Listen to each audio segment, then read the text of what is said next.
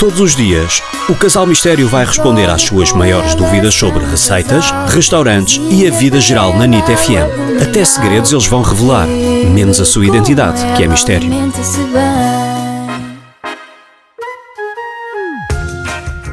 Olá, Casal Mistério, daqui Raquel. Estava aqui a pensar se me podem dar uma ajuda para um brunch, já que vamos estar confinados mas antes nos enfiamos em casa porque não encher o bandulho como vocês tanto gostam. Brunch em família. Têm sugestões?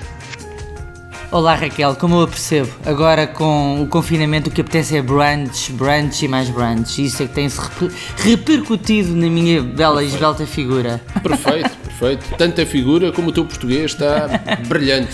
Bom, o que é que têm sido os nossos brunches ultimamente? Além das inevitáveis tostas de abacate, uh, panquecas, sei lá, o costume, não é? Mas ultimamente, como tem estado mais frio, há uma receita que nós adoramos que parece um soufflé, mas não é.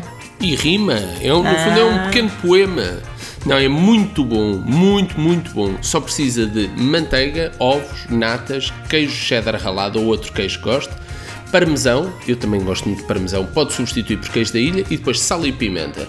E é muito fácil de fazer. Pega num ramequim, é daquelas taças que podem ir ao forno unta o interior da taça. Com manteiga, com certeza. Exatamente. Mistura à parte os ovos com as natas, depois junta os dois queijos e tempera com sal e, e, pimenta. Flor de sal e pimenta. Flor de sal fica sempre melhor. Depois leva ao forno. Passa tudo para dentro do ramequinho untado, leva ao forno 15 minutos para aí, mais ou menos, o forno a 200 graus e os ovos ficam maravilhosos. Vai ver como aquilo vai crescer como se fosse um soufflé.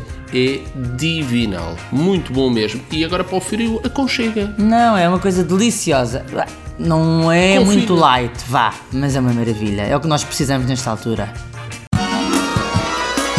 Envie as suas questões em áudio para o WhatsApp 963252235.